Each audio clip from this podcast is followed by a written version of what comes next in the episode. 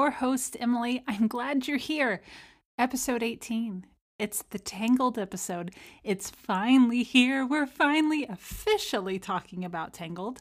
I mean, I, I know I've brought it up a time or two, but this is an entire episode dedicated to Tangled. I'm just so excited. And it actually just so happens to be one of the only things my older brother and I agree on. maybe that's part of the appeal too. A quick reminder that if you want to watch along with me, by watch along, I mean watching 48 animated Disney movies over the course of the summer, there's a printable copy of the challenge list available on my newsletter, justkeepswimming.substack.com, or in the show notes. There's a new issue of the newsletter each week where I talk about pop culture and life lessons and just anything that pops into my head, really. You can subscribe to make sure you don't miss the conversation, and it'll just show up in your inbox every Sunday. It's that easy. Now, there's not really time for a story here either. I got a little long winded in the list, if you can imagine. I had just as many feelings about Tangled and observations as I did Frozen. Um, for those of you who said that my opinions were trash when it comes to Frozen, I hear you. I acknowledge your opinions and your feelings and your thoughts. Thank you for listening. You know who you are. Um, but I had a really fun time actually recording that one, and it was a lot of fun to put this one together as well. I was going to do a quick little story about, um, I think I mentioned my first trip to Disney World in the Sidekicks episode with Julia and how I went with my brother and sister in law and didn't have to worry about a thing because my sister in law knew where everything was and I was just along for the ride. Um, and I mentioned my brother earlier. So I was, I was going to do a quick story about how he asked the fairy godmother from Cinderella right outside of the castle to transform a little Kermit doll into a prince for his sister because she really needed a man. So I made it short and sweet. That's what it's like to travel with my brother. He actually gets mentioned, I think, a little later, or that trip does. So why I'm throwing that in there. But we're just gonna, since there's not a lot of time, since I took up a lot of time and I don't want to keep you forever on the list, we're just gonna get going. Let's do this. All right, but first, an overly simplified summary of Disney's animated feature, Tangled. So there's this evil and despicable woman who kidnaps a baby who has magical healing powers and locks this poor child away in a tower. Now we're going to fast forward 18 years where this baby has become a young woman who is very bored in this tower and would like to go explore the world. She wants to go see a lantern festival that just happens to appear every year on her birthday. But fake mother, which that's what we're going to call her, is insistent that she not leave the tower because there are just thieves and murderers and horrible people out in the world that want to kill her and chop off her hair. So this girl, this young girl in tower, she blackmail a th- blacks, blackmails a thief who just happens to show up in the tower. um, to take her to this lantern festival. And fake mother then pursues the girl and manipulates her into returning. Then the girl gets a haircut, and everyone lives happily ever after, except, spoiler, fake mother, who falls out a window and disappears. I left a lot out. I was very vague too for some reason. I don't know why I was referring to them as fake mother and this girl. they have names. Uh, but all things considered, I don't think it was it was too bad. Should we just dive into the list? Let's let's just dive in. Number 1. Great opening line. I mean, this is the story of how I died. It immediately pulls you in. You're like, "Oh my goodness, what is this story going to be?" You know, and you know what else the the intro sequence does, which is wonderful. They explain the magic. Did you hear that? They they give context to the magic. Is it perfect? No, which we'll talk about here in a second, but they explain how the flower and consequently Rapunzel, that girl, got its power. And that is way more information than we ever get in Frozen. Again, it's not perfect. There's still a little bit left out like how the people knew that the flower was magical and where to look or how Mother Gothel knew the song that needed to be sung to get the power to work. I mean, was this not the first drop of sunlight that had fallen? Maybe that's how it works. They had seen it before, kind of like in Neil Gaiman's Stardust with the falling star, and you just have to wait for another one to to come. I mean, the wonderful, wonderful narrator also mentions that the flower's power has kept kept Gothel young for like hundreds of years. Are I, I feel like we are then led to believe that that little cover, that little leaf cover that she puts over the flower, has kept it safe for that long, which just seems improbable. Doesn't make sense. So the context isn't perfect, but it's a start, and it's way more than we get in Frozen. Just to to give another little dig at Frozen, and there's going to be more. I'm sorry. Number two, you know what else this opening sequence has? A king and a queen beloved by their people, so beloved that the whole kingdom goes on a hunt to find the flower and save the queen. A magical flower that could heal anyone, but it doesn't appear that anyone except Gothel is in it for themselves. The sequence also shows a bit of foreshadowing for Rapunzel, which is really cool. I mean, it's subtle, and I might be reading more into it than is actually there, which never happens. So I feel like maybe that's not the case here, that it was meant to knock you over the head. And these Disney animators are so smart. But baby Rapunzel, she's laying in her bed and there's a mobile above her. There's the sun that you get in the corona, the kingdom um, emblem. And then are on the mobile are different things that she's going to encounter later in her life. Uh, she sees a little chameleon. So it kind of looks like Pascal. There's a white horse. There's a duck um, for the snuggly duckling, snuggling duck duckling um, pub. There's also a little man with wings and a cupid's bow like thing, and you see that at the very end. So just something I noticed this time around. I hadn't noticed that before, but I thought that was kind of cool. Number three, this is just a statement. The lanterns are beautiful. I mean, a stunning animated visual, and it's a really nice, endearing touch point throughout the movie. It shows the grief that the kingdom is feeling for the loss of the princess, and then it also shows is that touch point and shows Rapunzel's loneliness and her desire to go out and see the world and how all of that comes together and how it eventually brings them back together. It's very cool. I like that that little element of storytelling there. Number 4. When will my life begin? So We've had the intro, and now we meet Rapunzel. And she is in her tower, she's locked away, and she starts to sing. And it's a great song filled with actually quite a bit of character development. Gives Rapunzel depth. She's optimistic and positive, she's creative and very industrious, she's funny, and she's also incredibly lonely, which of course she's lonely. She's stuck in this tower with this awful woman who comes and visits from time to time in a chameleon it's also eerily similar to my manic lifestyle during quarantine.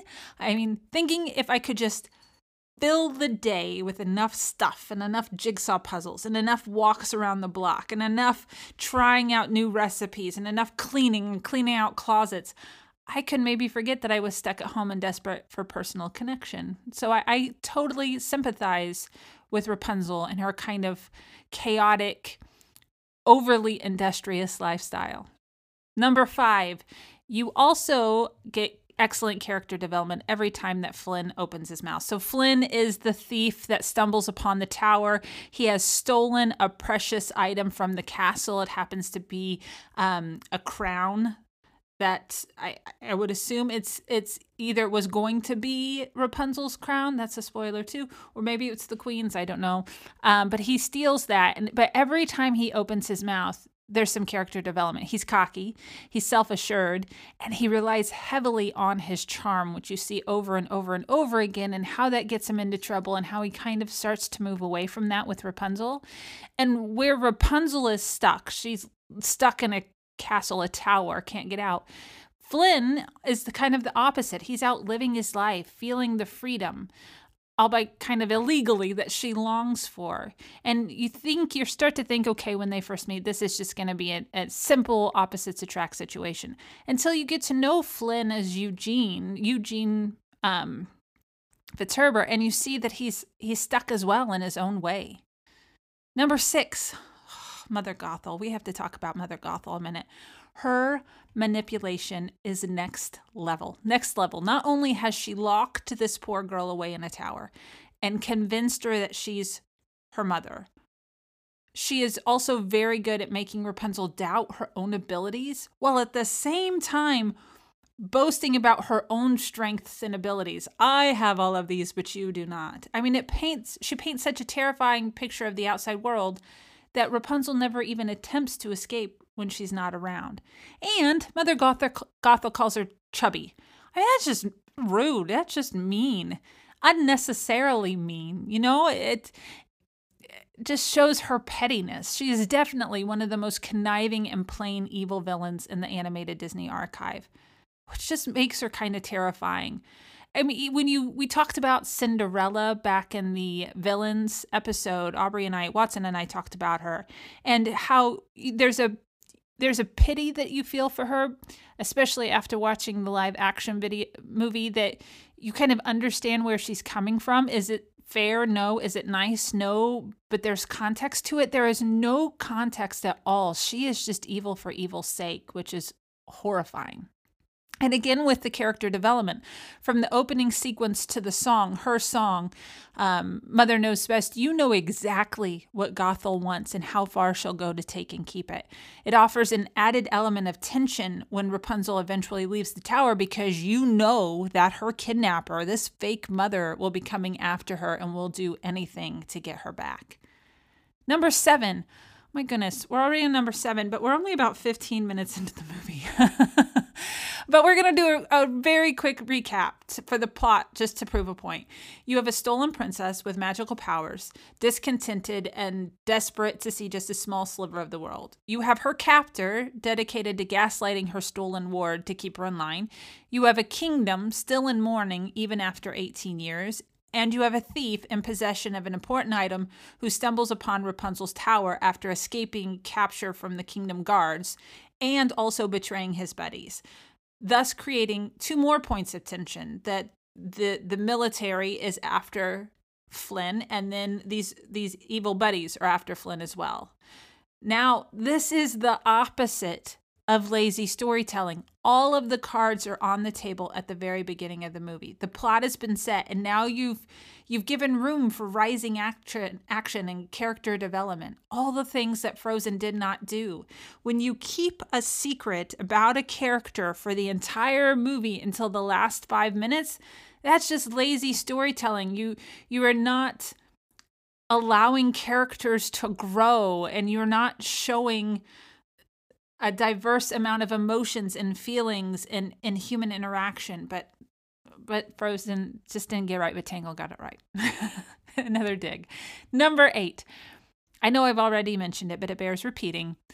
Maximus the horse is a brilliant character and the perfect comedic relief. Like Sven in Frozen, I will give Sven this. They mastered giving this creature facial expressions and personality while maintaining natural human and animal behavior not human animal behaviors that's the whole point is when they do human natural animal behaviors i mean i would consider riding a horse again one day if it could be maximus i would trust him implicitly and i've mentioned i don't really care for horses they scare me a little and I'm going to go to the state. I talked about the state fair when there was one that was just so big. I'm going to the state fair this weekend. I'm going to see these horses and I'm going to try not to be scared. I'll just imagine them as Maximus. I don't know.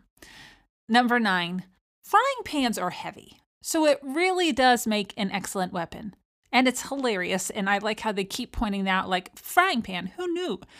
But frying pans are heavy. I mean, the thing kind of looks like a cast iron fi- frying pan. There's no way you could swing that thing around with that much ease. I, w- I would end up hurting myself. I would break my wrist. I don't even know if I could hold it up without in one hand and they're flipping it around. It's a it's a little far fetched that one. I, I don't believe that. I mean, I can't even really pick up a bowling ball, and that's shaped to, you know, fit your hand and it has the finger holes in it, so it should fit comfortably. I can't even do that though. So maybe, maybe you can just flip a pan around, and I, I'm just too clumsy to do so. Number 10.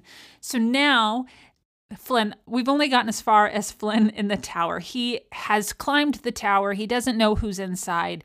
He gets hit on the head with the frying pan, and Rapunzel has tied him up to a chair in his hair with her hair. So then we get the smolder. I mean, just the smolder. An excellent line that goes back to showing Flynn's charm, and we're just going to get it out of the way. Flynn's voice is dreamy. Zachary Levi is dreamy. And the way they made Flynn resemble him a bit, oh, it's just a shame Zachary Levi will be too old for a live action reboot that I know we'll get eventually. Uh, but I'm a big fan. Big fan over here. Number 11. Pascal doesn't do a whole lot in the movie, but he's an excellent interrogator. He understands the importance of intimidation and gives a mean wet willy during that scene when Flynn is tied up. Uh, I, w- I would want him on my corner, on my shoulder, just kind of glaring everybody down. Number 12. And we even get a cute montage during this point with Rapunzel going through an eerily familiar anxiety spiral where, bo- where she's both terribly excited and doubting her life choices at the exact same time. And I think I've mentioned before that I do like a, a, montage. I mean, I've been there, I've done that, had those kind of anxiety spirals where, like, yes, this is great. No, it's not. What am I doing? Oh my goodness, I don't want to do this. But Rapunzel made the leap. Literally, she leapt out of the tower, but it was a leap into her own life, a leap toward confidence and independence and resilience. And she continues to take those leaps the rest of the movie, and she doesn't let those doubts stop her. Which, hold that thought to the life lessons portion of the conversation. I, I'm pretty sure we will be talking about it. Number 13, back to the excellent storytelling. In the song Mother Knows Best, Rapunzel is repeatedly warned about the ruffians that reside out in the real world, dangerous individuals who will maim, cheat, and murder you. so, uh, that you know, I kind of have that feeling too after listening to so many true crime podcasts. I am suspicious of everyone and every pickup truck that drives past me on my evening walks now. So, of course, it makes complete sense that she would stumble upon some ruffians on her journey. This particular group of ruffians aren't the maiming type, though. They're lovers and artists and musicians and mimes. They're vulnerable, which is interesting, sharing their dreams. And, and it goes against the often prevalent macho stereotype that you see in pop culture, especially with men who look like that. I mean, what an awesome thing for little kids to see. Adults who might look one way but act another and dream another. Um, people that you know that that age old thing you can't judge a book by its cover which we all do but we shouldn't because there's some wonderful people out there that um, maybe we didn't have the best first impression and we didn't give a chance at the same time. Number 14 so there's an excellent chase scene as the three groups seeking out Flynn and Rap- Rapunzel converge on their location. So just a reminder, we've got Mother Gothel who's after Rapunzel. We have the military who's coming after Flynn because he's stolen the item from the kingdom. And then he has his two buddies who he backstabbed and they are also coming after him. So they all converge on this little pub where these ruffians are located. And it's followed by a rescue and a magical revelation. And finally, another moment of vulnerability around the campfire. So it happens to be Rapunzel's hair that saves them. It can glow, and they're able to see into the dark waters and find a way out because they've been trapped in the waters rising. Um, and then Flynn, who had no idea about the hair, kind of freaks out. And so they're sitting around this fire, and she's explaining what's going on with her hair. And then Rapunzel does something that Elsa, again, another dig at Frozen, but Elsa never does this. She takes responsibility for her own actions.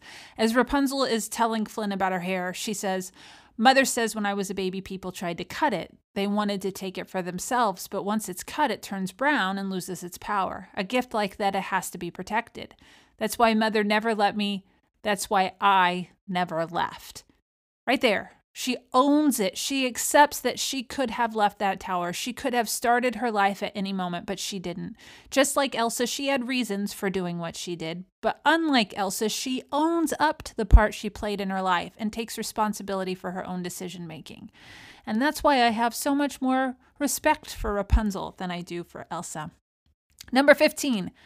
And I love Flynn and Rapunzel's relationship. They're getting to know each other. They're building a friendship and trust. And as much as I like Kristoff, and I do like Kristoff a lot, and, and Anna is okay, but Anna is so single minded throughout the entirety of Frozen that you don't get to see this relationship develop between the two of them.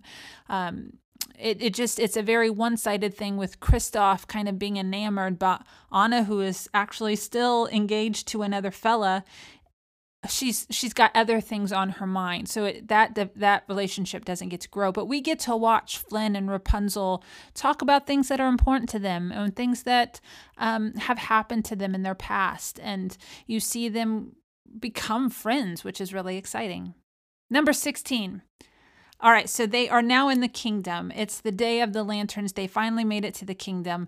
Uh, and they play this song. It's called the Kingdom Dance song, actually, and it's where they explore the kingdom together, Rapunzel and Flynn. They go around, Rapunzel gets her hair braided, they kind of dance in a circle, what feels like a maypole situation. She's just in awe of everything she's seeing. But it's the song I love. I just love the song. It's one of my favorite songs on the soundtrack, and there's no words to it. It's just instrumental but I listen to it often. And there's some fiddle and some flutes, and I know I've already talked about that. I do like a good fiddle and a flute, so it just makes me a very happy girl. And I I love that addition of that kind of music into the movie that you recognize it, you notice it. A lot of the times in Disney movies, I don't tend to notice the songs that aren't lyrical songs. Um, I just kind of glance past them this and i don't know why i've i've thought of this at this moment but it also makes me think um, you hear it sometimes when you're walking around disney world. There is a section that is made for rapunzel. You can see the tower um, and so it has a little bit of the corona kingdom flair. It just so happens to be the bathrooms Uh, but it, they make you feel like you've stepped into the movie despite all of the strollers. And so they have the wanted posters for the different thieves around, the two um, two friends that Flynn has backstabbed, and then you look and look and look for the Flynn poster. Do you know where the Flynn poster is? It's in a men's bathroom. Why would you do that? But my my wonderful brother, who I went to Disney World with, he did go into a bathroom and take a picture of, for me so I could see it. I wanted to see if they got the nose right. That's a gag throughout the whole movie that Flynn doesn't like the way that they've portrayed his nose on these wanted posters, and I wanted to see what nose was on there. So my brother did put um, did take a picture of of it in the middle of a bathroom, which is fine. Number 17 which then leads us to the song I See the Light. So now it's the night of the lantern when the lanterns are released. Flynn has found a boat and he's going to push them out onto this lake, I think. I don't know if it's a lake or I would assume it's a lake. They didn't seem to No, they were on the coast because they are by a coast when they're looking for the flower. But he pushes this boat out and it's very romantic and she's just looking up at the sky and looking at all of these beautiful lanterns. Um, and he's got one. He's sitting there and he's lit one one of the lanterns that they're going to release together, and they're singing a song. And as much as it's a romantic song that brings words to the feelings that Rapunzel and Flynn are feeling in that moment that have grown into a romantic nature, it's also a song about realized dreams, which just makes it so much more endearing that she's out there. She took that leap like that we talked about um, that she stepped away from that tower and she's looking for her life and so it's a dream realized and the it's just all so sweet. It's so sweet. I mean, it has a little bit of reminiscence of um, "Kiss the Girl" in the Little Mermaid with the boat, uh, and the two going off together. And then there's the the romantic song, but this one is by far better, by far. Number eighteen. And the gaslighting is complete. So they're out there enjoying their romantic moment out on the, the water with the lanterns. And just as they're about to kiss, Flynn looks up and he sees the two friends that he betrayed standing on the shoreline. And this is a part of the movie I don't fully understand why he decided to go over there. Um, it when he gets there, he he hands over the crown that was stolen and was like, "Oops, sorry, shouldn't have done that. My bad." But why didn't they just row the boat the other direction? I'm not fully sure. I, I don't know if maybe it w- if it was something with his conscience. Um, you think if it was really something with this conscience, he would have returned it to the either to Maximus or to the kingdom, but not sure why he went over there. But it appears to Rapunzel that Flynn has betrayed her, that he has become the man that his, her mother had warned her about, that he was in it only for the crown. He that's the whole reason she was blackmailing him. He wanted the crown back, she was hiding it but she had given it to him and now at this point it kind of looks like oh he was just doing all of this to get to the crown. And that's where the gaslighting is complete. Uh, rapunzel goes onto the shore. She hears a commotion. Mother gothel appears to no one's surprise because she's planned this whole thing. And Rapunzel says, You were right, mother. You were right about everything. And that just shows the truly horrifying villainy of Mother Gothel. I mean, this woman is awful. She would make an excellent cult leader. She gets you to do her bidding through manipulation and fear tactics. And then you want me to be the bad guy? Fine. Now I'm the bad guy. She is she is terrifying when Rapunzel tries to stand up to her. There is no maternal bone in her body. So how she managed to convince Rapunzel that she was her mother is just beyond me. But it's just a whole sequence where you just feel so, you kind of see the culmination of this manipulation and how it's kind of completed in that split moment. It doesn't last long, thanks, thank goodness, but um, it's a it's a horrible conclusion nonetheless at that point. Number 19. I know, I know. There is another attempted sacrifice. so now Flynn has been rescued by Maximus. Flynn had been thrown into jail. Maximus has helped break him out with the help of the ruffians from the ugly um, duckling tavern, the snuggly duckling, not the ugly, the snuggly duckly tavern. And he has gone to the tower because he knows that's where Mother Gothel has Rapunzel. And at this point in the movie, Rapunzel, ha- it has occurred to her that she is actually the stolen princess. Um, so, and that is not actually her mother. Thank goodness it finally came out, and it's not going well. Mother Gothel is um, has chained her up, and it's just it's horrible. Uh, so Flynn has gone to save her. He climbs in through the window, and then Mother Gothel stabs him. Oh, guys, she stabs him. These are so many spoilers. Um, and Rapunzel then says, No, no, let me heal him with my hair and then I'll go. I will go with you. I, I won't try to fight you. I won't try to run away. I will be yours. So there's another attempted sacrifice there. But in fairness, Flynn has literally been stabbed as and is on death's door. But the thing that you get from this movie is that he also sacrifices himself before Rapunzel can heal him, he cuts off her hair because he doesn't want her to be held captive anymore because of this power that she has. So he too is sacrificing himself. So they're sacrificing for one another, which I think just makes it a little better, maybe. Number 20. Finally, the most far fetched moment of the entire movie is when Flynn cuts Rapunzel's hair with a glass shard and it comes out looking perfect right there. Now that's stereotypical movie magic. It never turns out that way. I mean, I I have never tried to cut my hair, but I've watched my nephews cut their hair. It doesn't come out right. There's just I find it curious that Rapunzel was also at that point in the movie another far-fetched point. So her hair is cut, it's now brown. When they knew her as a baby, her hair was blonde, but they just very quickly accept her as the lost princess. She does look exactly like her parents, but there's no tangible proof. I mean, Flynn had stolen the crown, the tiara, but so it's not like she had it with her all along and this is the proof of, hey, this is this thing that I've had with me all this time. No. So that's a little, that part was a little far fetched too. See, the movie's not perfect. It's close, but it's not perfect. And number 21, we get an epilogue. I mean, I feel like we deserve an epilogue at the end of every Disney movie. Why is that not standard?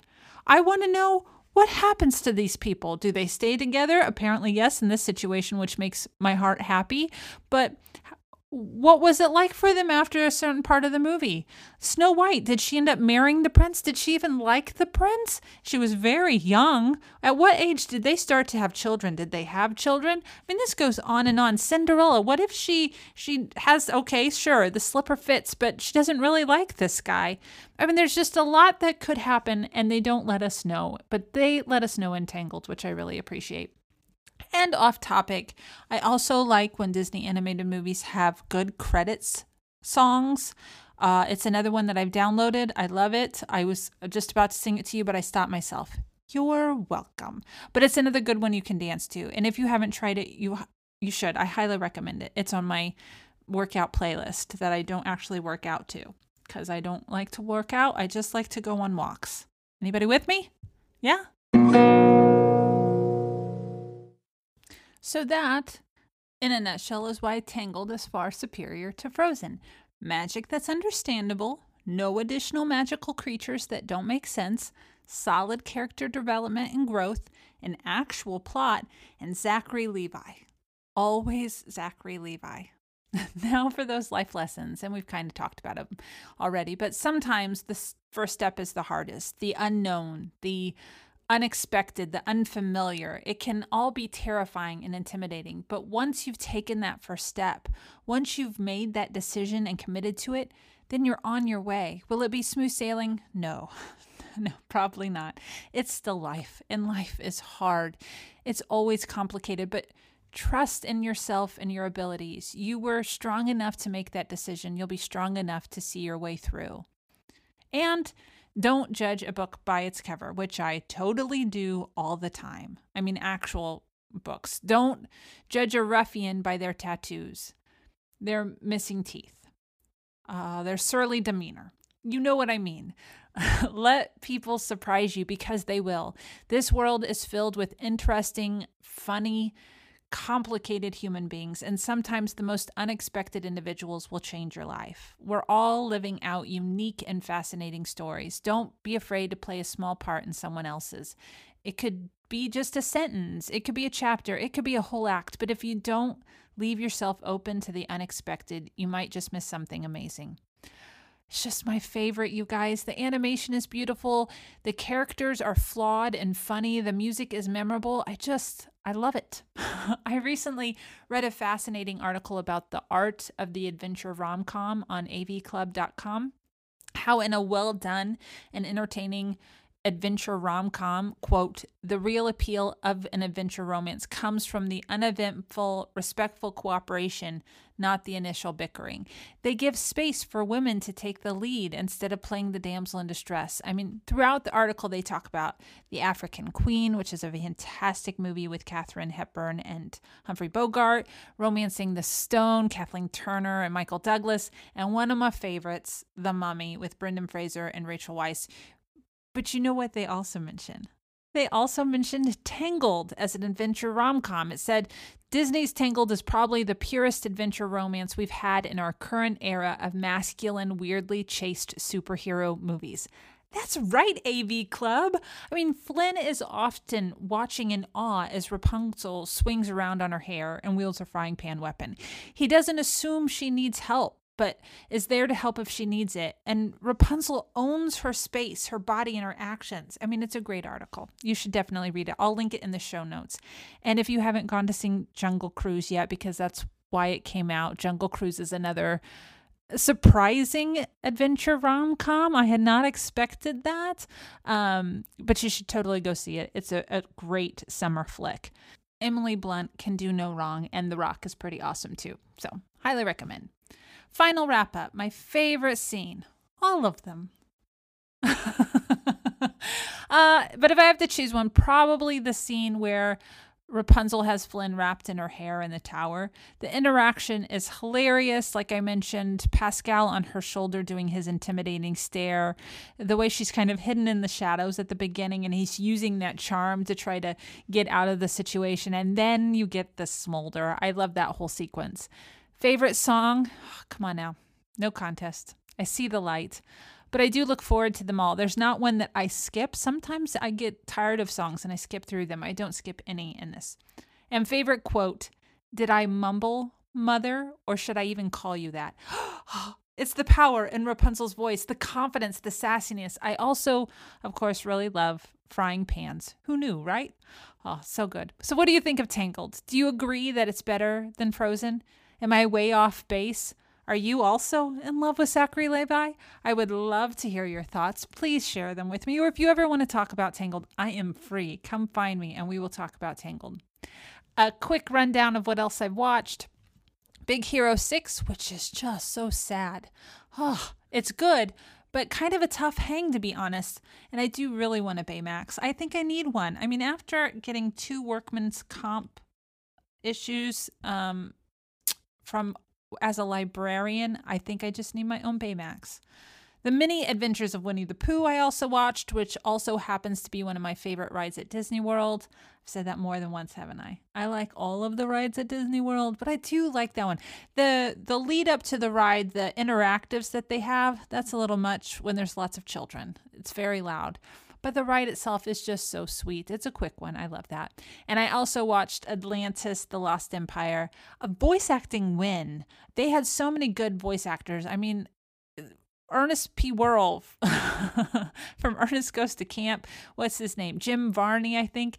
Ah, oh, just a, Michael J. Fox, um, James Garner, a lot of really good voice actors. I really like them. I'm so close, you guys. So close to being done with the list. I think I'm going to make it by the end of August. There were a few things that I started to watch that kind of got me distracted. I discovered that season two of Ted Lasso has come out on Apple TV, which has taken up some of my time.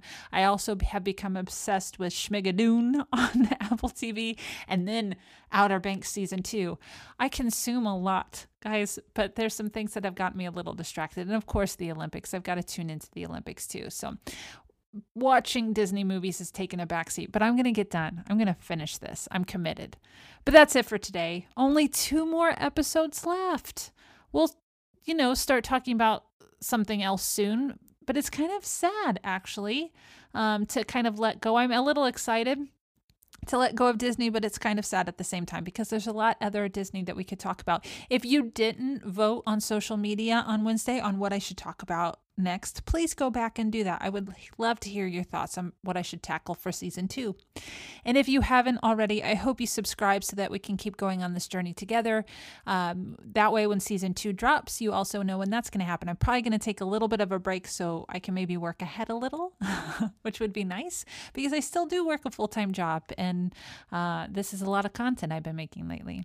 And if you've got the time and would be willing to rate and review the podcast, that would be so nice. It would be very nice of you. You can follow me on Instagram and Twitter at, at GnomeGirlM and on Facebook as A Bit of Fun with Emily. Go have yourself a bit of fun today, and I will see you next time.